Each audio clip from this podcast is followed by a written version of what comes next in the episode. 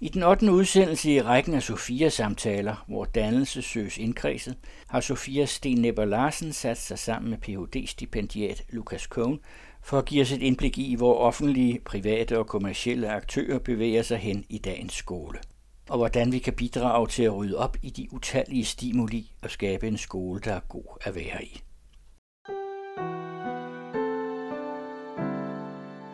Så sidder vi her på DPU Campus Emdrup Aarhus Universitet med Lukas Cohn, Ph.D. studerende i uddannelsesvidenskab og min kollega, og vi går i gang med samtalen. If Schools Didn't Exist, det er en bog, du har været med til at oversætte til engelsk af en norsk tænker, Nils Christi, og den kom i 71, og nu er vi 50 år senere. If Schools Didn't Exist, ville vi så savne dem, hvis skolerne ikke fandtes? Det er et godt spørgsmål, og det er jo derfor, vi har valgt at oversætte bogen, fordi vi mener, at det spørgsmål på en eller anden måde har en relevans i dag, som Kristi nok ikke selv havde forudset. Nemlig at teknologi og algoritmer, apps, diverse devices i virkeligheden har overhalet de mange de-scooters fra 60'erne og 70'erne indenom, i den forstand, at hvad man dengang forestillede sig spekulativt i sådan nogle sci-fi-universer, hvor børn kunne gå og lære, hvor end de ville. Altså hos Ivan Illich for eksempel, der havde han de her netværk af telefonbokse, hvor man så kunne træde ind i en boks og ringe til en, der kunne undervise dig i jiu-jitsu, eller hvad du havde brug for at lære noget om. At virkeligheden har overhalet mange af de forestillinger, de havde dengang. Grunden til, at vi så har valgt at arbejde med Kristi, og ligesom siger, at den her bog har noget, har noget vigtigt at sige i dag, det er, at Kristis svar på det her spørgsmål, hvorfor har vi brug for skoler, eller har vi overhovedet brug for skoler i dag, er lidt anderledes end mange af de andre de-scooters fra den gang. Fordi Kristi han sådan set ikke rigtig spørger, hvad vil der ske, hvis skolen ikke fandtes, men hvad vil der ske, hvis skolen ikke fandtes som redskab eller som instrument for andres interesser. Så vil vi savne skoler? Ja, fordi, og det er så det, Kristi også skriver i bogen, og det er også det, vi synes, der er så rigtig originalt ved den bog, og vigtigt ved den bog, at vi vil altid have brug for skoler, så længe vi har samfund, fordi skole er ikke nødvendigvis en institution lige så meget, som det er en særlig form for tid. Et hvert samfund har brug for, hvor vi møder os selv, festner blikket på os selv, for hver ny generation, der kommer, og bliver nødt til at stille os selv det spørgsmål, hvordan lærer vi at fungere som samfund? Nu indgår skoler jo også i en form for samfundsmæssig arbejdsdeling, og de er jo en eksklusionsmaskine eller et lukket herbarium eller en form for lille reservatkultur. Øh, når forældrene har placeret deres børn i skolen, så er de jo ikke med på arbejde. De ser derfor ikke rigtigt, hvad der sker på arbejdspladserne. De er heller ikke med, hvor militæret virker, eller hvor ministre træffer beslutninger, eller koncerndirektører laver strategier. Kunne man derfor forestille sig, at noget af den her 60'er-kritik, der egentlig også handlede om at sige, at det var egentlig meget bedre, ved skolebørn og unge ret rundt overalt i samfundet og deltog i det hele? Hmm. Noget af det særlige ved samfundet, det at leve i dag, er jo, at vi har indrettet samfundet, altså vores biler, vores institutioner, vores forældreskab, alle mulige ting omkring, at børn ikke rigtig passer ind altså i måden, vi er til på, som for eksempel voksne mennesker. Altså vi har brug for de her institutioner, der kan opbevare dem. Og noget af det, jeg synes, der kan være så befriende ved at læse 60'erne og 70'ernes kritikker, og det synes jeg stadig er, er vigtigt i dag, det er jo lige præcis den invitation, de har til at sige, hvad nu hvis vi prøver at lukke børn ind i samfundet igen, i stedet for at prøve at holde dem uden for samfundet. I stedet for at se børn med den her, altså på engelsk vil man tale om ageism, ideen om, at børn i virkeligheden er de her tomme containere, der, hvor vi skal fylde viden i, før de kan få lov at gå ud og være medlemmer af samfundet. Det, som jeg synes, vi kan lære meget af 60'ernes kritik, er i virkeligheden ideen om, at børn allerede indoptager og er en del af samfundet. I virkeligheden måske på måder, der altid lidt er i magnerne af det eksisterende. Derfor er børn altid lidt revolutionære, og derfor er vi også altid lidt bange for at lade børn ind i samfundet. Og så er det sikrest måske at have dem i de her institutioner, hvor vi kan sørge for, at de lærer det rigtige, i stedet for at de skulle få en dårlig idé, som for eksempel at beslutte sig for at strække hver fredag og gå ud og sige, at vi gør det forkert i forhold til vores måde at håndtere klimaet på. Et øh, menneske som dig, øh, født i 1990'erne, kan jeg vist godt øh, sige her, øh, har formodentlig været i rigtig mange af sådan nogle institutioner det meste af dit liv. Og nu sidder du her i en super institution og skriver phd afhandling om det hele. Altså du har sådan set været skolært, institutionaliseret barn her det meste af dit liv. Hvad er den store forskel på at opvokse i nullerne og tierne og 20'erne inden for institutioner, og så noget af den øh, litteratur, du arbejder med, nogle af de her deschooling-bevægelser og Sommerhill og øh, forskellige former for øh, Christie og andre Illich og sådan noget, der har tænkt det på helt andre tidsalder og tidsår end din egen erfaringshorisont. Altså er der similarity, er der lighed, er der noget, der er meget forskelligt? Hmm. Altså jeg kæmper meget med det også, og jeg tænker meget over det selv i forhold til for eksempel også, når jeg er ude og lave feltarbejde på skoler i dag. Fordi man kan sige, skolen som et beskyttet rum, der skal være en form for parentes fra samfundet. Lad os sige, at der er nogen, der kunne have den idé, og sige, at skolen på en eller anden måde skal være et ophold i tiden, hvor man ser tingene på anderledes måder osv. Når man undersøger skoler i dag og ser den måde, hvorpå børn er fuldstændig spundet ind i et liv, der overhovedet ikke begynder og slutter ved skolens indgang, men at læring i virkeligheden er distribueret på tværs af apps og algoritmer og platforme, der går på tværs af det, man skal lære i et givet fag, så er det jo klart, at det er nogle helt andre betingelser for at lave skolekritik, end det var dengang. Og man kan sige, at jeg voksede op på et eller andet i en anden form for threshold mellem de to tider. Fordi vi havde ikke iPhones eller smartphones, da jeg gik i skolen. Det har man meget i dag.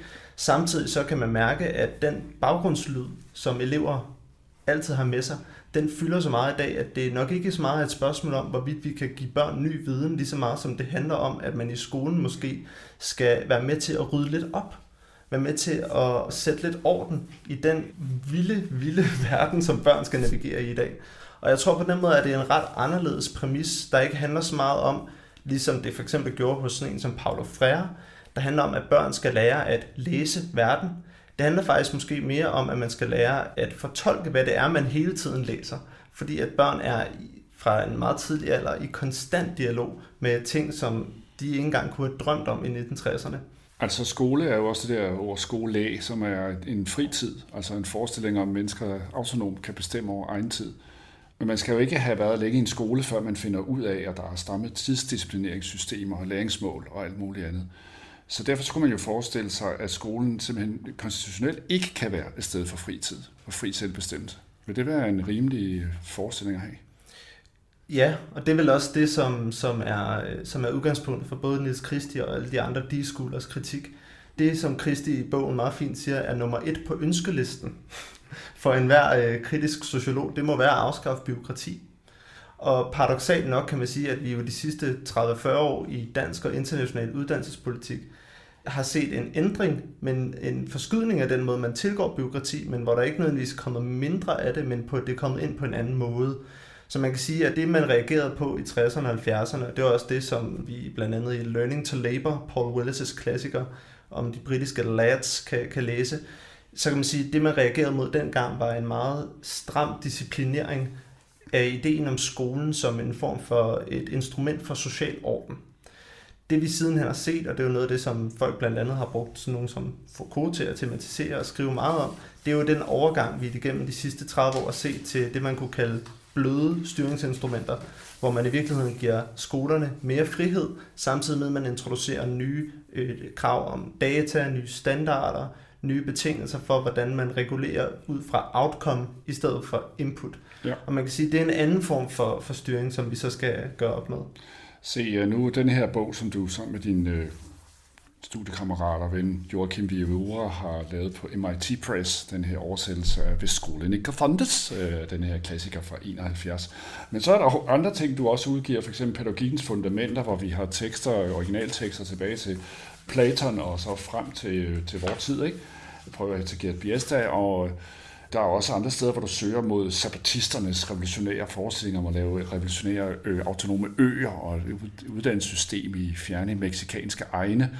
Altså, kan du fortælle lidt om din søgeprofil? Altså, du søger både mod klassiske pædagogiske, pædagogisk filosofiske, pædagogisk teoretiske tekster, men du søger også mod aktuelle ting i samtiden og knytte et håb til. Altså, hvad, hvordan søger du de her kilder? Hvordan komplementerer, hvordan udbygger du sådan et kæmpe stort felt, du bevæger dig i, rent pædagogikteoretisk. pædagogik-teoretisk? Hmm. Nu fik du selv nævnt det her med, at jeg jo også selv er flasket op og sidder på en meget skolastisk institution. Jeg tror, noget af det, der er særligt ved skoler, og ved at kunne forblive i det rum, som skolen er, og det er jo på en eller anden måde også det, vi gør herude på DPU, der vi opholder os lidt i den der frie tid, det er jo i virkeligheden at kunne sætte ting sammen på måder, hvor vi ikke nødvendigvis ved, hvor det vil føre til, når vi læser Aristoteles igennem en radikal linse, øh, eller hvor vi kobler sabbatisternes øh, fagstrukturer sammen med øh, pædagogiske tekster fra, fra 1800-tallet.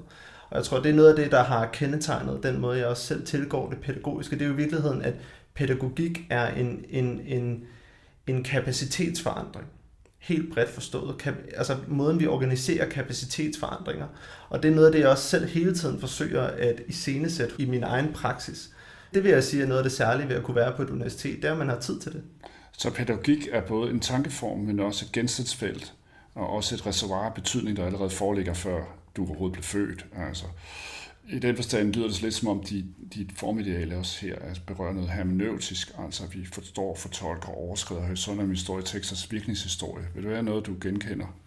Ja, og man kan sige, hvis man også dykker ned i pædagogikkens fundamenter, nu kommer der ikke så meget hermeneutik med, men alligevel lidt, at meget af det, der kendetegner, synes jeg, de mest interessante tekster, især hvis man for eksempel læser Humboldt, det er jo de vekselvirkninger, hvor igennem vi både opbygger og overskrider et forhold til os selv som forankret i tid, men også som noget, der ikke er bestemt endnu.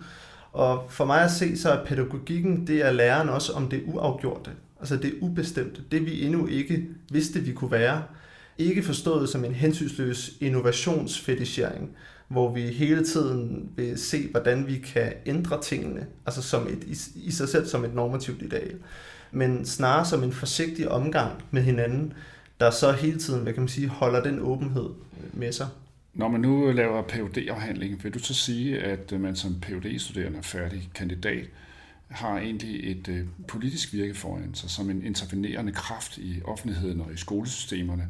Har man en videnskabsproducerende funktion? Har man en æstetisk funktion med sine værker? Øh, spiller man en øh, rolle som en, der er tæt på faktisk at være en slags samfundsmæssig opdrager? Mm. Altså, hvordan vil du beskrive den phd kandidatens egen rolle som pædagog?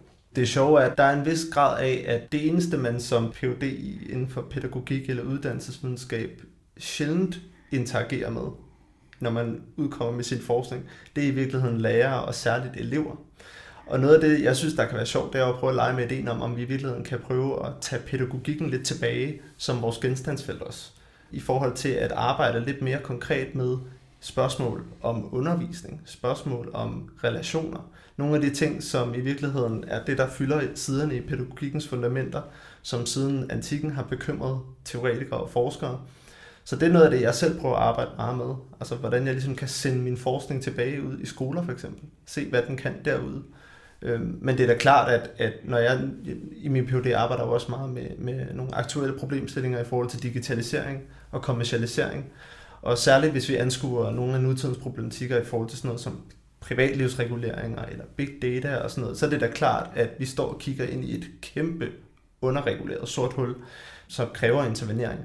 Og det er jo klart, at jeg ser et vist ansvar fra min side for igen, når vi arbejder med børn, der ikke selv har valgt eksempelvis at oprette en Google-konto, når vi så alligevel er i et land, hvor vi på vegne af op imod 250.000 folkeskoleelever i dag har oprettet en Google-konto til dem, så er det vigtigt, at vi ved, hvad der rent faktisk er på spil.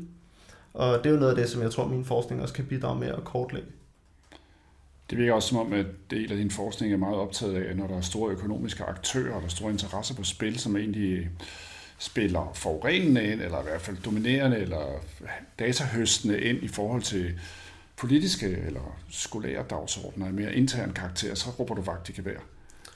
Hvad er det for nogle tendenser, du ser der? Er det Google, der køber eller snupper børnenes data bag om ryggen på forældrene og børnene selv, eller er det interessenter af anden karakter? Hvordan ser du det der felt der?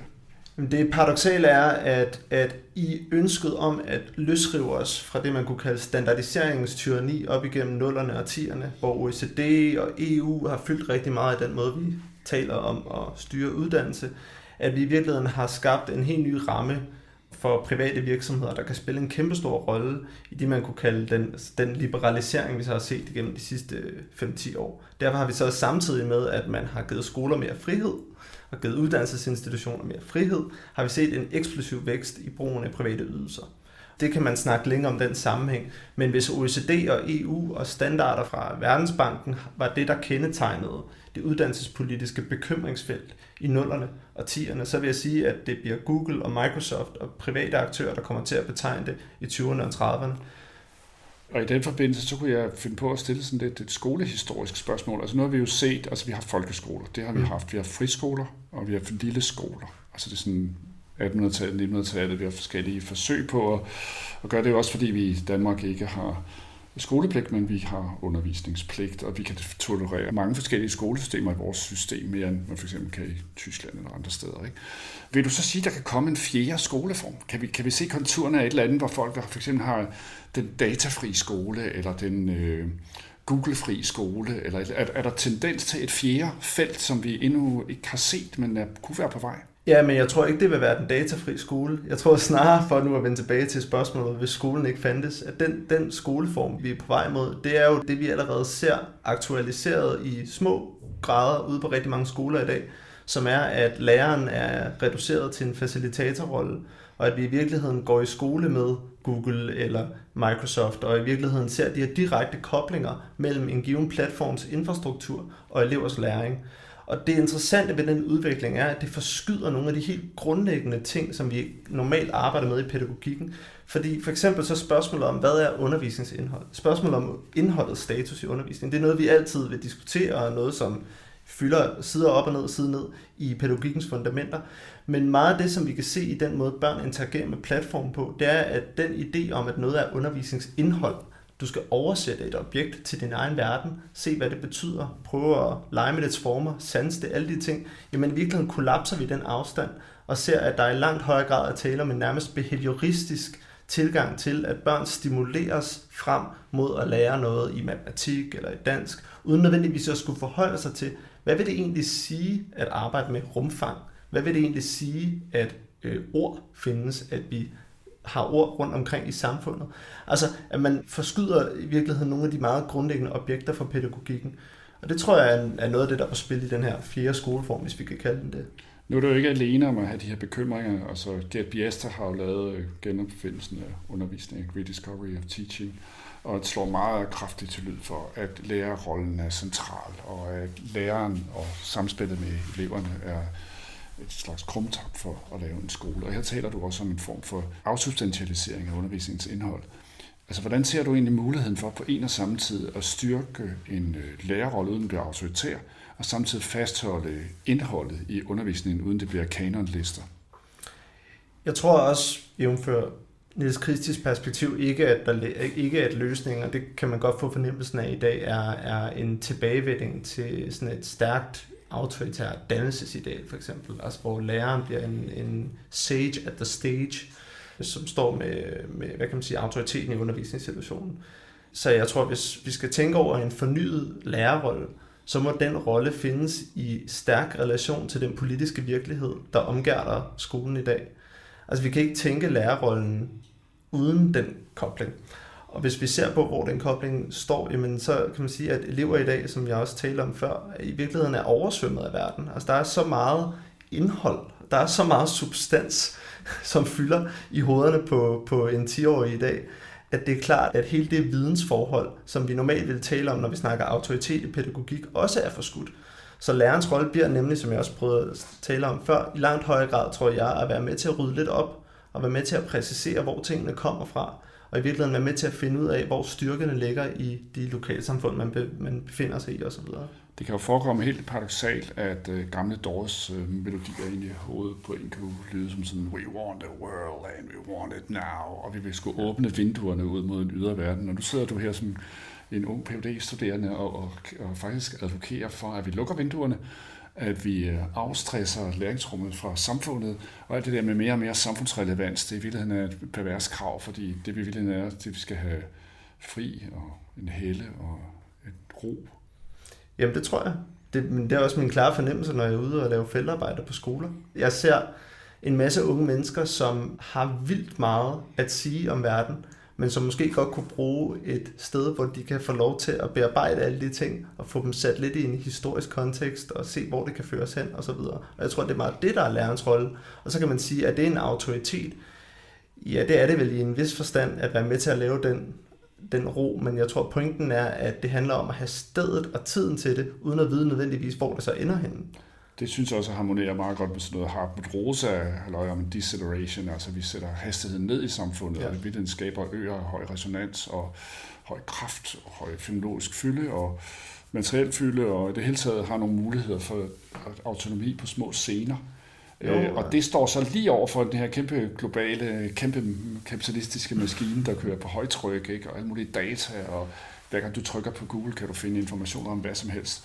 Så, så det kunne godt være et nyt samfundsscenarie, hvis en diagnostisk fornemmelse af, at vi er på vej ind i sådan et resonant rolighedsfelt på kapitalismens, sådan når man så må sige selvdestruktive, logiske alder der, det vi ved at forlade på en eller anden måde. Eller det kunne vi håbe. Ja, altså Hartmut Rose skriver også i resonanspædagogik, at resonans er direkte modsætning til det, han så kalder kompetencebegrebet. Altså forstået som i det at mestre noget, at kunne noget osv. Og, og jeg tror, det er godt at kunne noget. Jeg tror, det er godt at have nogle evner, men det han mener med det er jo selvfølgelig, at resonans er en åbning. Altså hvor vi endnu ikke rigtig ved, hvad det vil sige, at vi ved ikke rigtig, hvad det skal bruges til endnu. Så på den måde er jeg enig i, at, at jeg tror, at det godt kunne være en, en vej i hvert fald frem. Altså når vi nu øh, laver alle de her beskrivelser, mange af os hader dem, altså London-modeller eller studieordningsbeskrivelser, eller i det hele taget alle de der triadiske logikker, som altid bygger på kvalifikationer, færdigheder og kompetencer. Mm. Kunne du så forestille dig en fuldstændig anden måde at tænke fag på, og tænke beskrivelser på, hvad der er væsentligt, der indeholder 4, 5, 6, 7, 8 begreber? Altså snarere det der Øh, Øh, kvalifikationsmål, færdighedsmål, øh, kompetencemål, så nedbrød den triade maskine og sat noget bedre i stedet. Jeg tror godt, vi kan finde en bedre måde at kvalificere vores uddannelse på. Men noget af det, jeg synes, der er fedt ved for eksempel at læse øh, Jon Hillesnes eller Paulo Freire og nogle af de sådan, øh, progressive pædagoger, der også skrev tekster op igennem de sidste 50 år, noget af det, de jo, synes jeg, slår på trumfer, det er jo selvfølgelig, at al undervisning altid er politisk. Det starter altid et sted fra. Og noget af det, som jeg personligt tænker, mange af de her begreber, kvalifikationsbegreber, vidensmål, læringsmål er med til, det er, at de er med til at, at etablere en myte eller en struktur, der insisterer på, at vi kan arbejde med viden, uafhængigt af, hvem der siger det, og hvem det kommer fra. Og jeg tror, det er en af de måder, man kan gå til det på, det er jo ligesom at sige, jamen, der er en vigtig funktion i, at man som forsker er i stand til at sige, jeg arbejder med det her på en specifik måde, der ikke bare kan oversættes til et vidensmål, og som så kan overtages af en anden forsker næste semester, når jeg ikke længere bliver vægtet tung nok til at kunne få funding, eller kunne bevare min stilling osv. Altså ideen om, at man, man så bare kan have moduler, der eksisterer uafhængigt af, af forskere, det harmonerer ikke særlig godt med de politiske vilkår for viden, som for eksempel sådan en som Paolo Freire vil stå på mål for. Og det er jeg sådan set meget enig i. Og jeg tror, det har en vigtig funktion, at man står op for, at det kun er mig, der kan sige det, fordi så på den måde kan man også sikre, at de studerende har tilstrækkelig mulighed for at kunne gøre oprør. Det vi i virkeligheden kæmper med, er ikke bare en nutidig uddannelsespolitisk problematik, men siden Frøbel, siden Pestalozzi, i virkeligheden siden Descartes, har der været den her idé om, at det at holde skole, det at holde universitet, altså med andre ord, det at have et sted at være, konstant står i baggrunden for det erkendelsesmæssige projekt, som institutionen skal repræsentere. Og man kan sige, at dengang, så for eksempel for Frøbel, så handler det om, at vi skulle se tingene i sig selv, og se deres egen natur osv. I dag handler det om nogle andre, langt mere instrumentelle mål, men den grundlæggende erkendelsesmæssige figur er langt hen ad vejen den samme. Jeg tror, hvis vi forsøger at vende det forhold på hovedet, og i stedet spørger, hvordan kan vi i første omgang gøre skoler og universiteter til gode steder at være, Altså, hvis selve det at holde skole, det at holde universitet, det at drive det, hvis vi skal prøve at, at, at, at, at virkelig sige, at det er det, der er det primære, så tror jeg også, at vi vil se, at de resultater, vi, vi når frem til, og den form for forskning, der bliver bedrevet, og den form for undervisning, der bliver lavet, vil være langt mere i kontakt med de studerende, der så rent faktisk kommer herind. Fordi lige nu kan vi også se, at rigtig meget af det indhold, der bliver lavet, det er bygget op omkring et ønske om at forvalte noget forskning, man har lavet de sidste 20 år, uden rigtig at være i kontakt med, hvad der rent faktisk rører sig blandt de studerende, der kommer ind, eller i skolen blandt de folkeskoleelever, der kommer ind. Så hvis vi vender forholdet på hovedet og siger, hvordan gør vi det til et sted at være, før det er et sted at lære, det tror jeg kunne være en progressiv måde at tilgå skolespørgsmålet på i dag. Jamen, tak for samtalen. Ja, selv tak.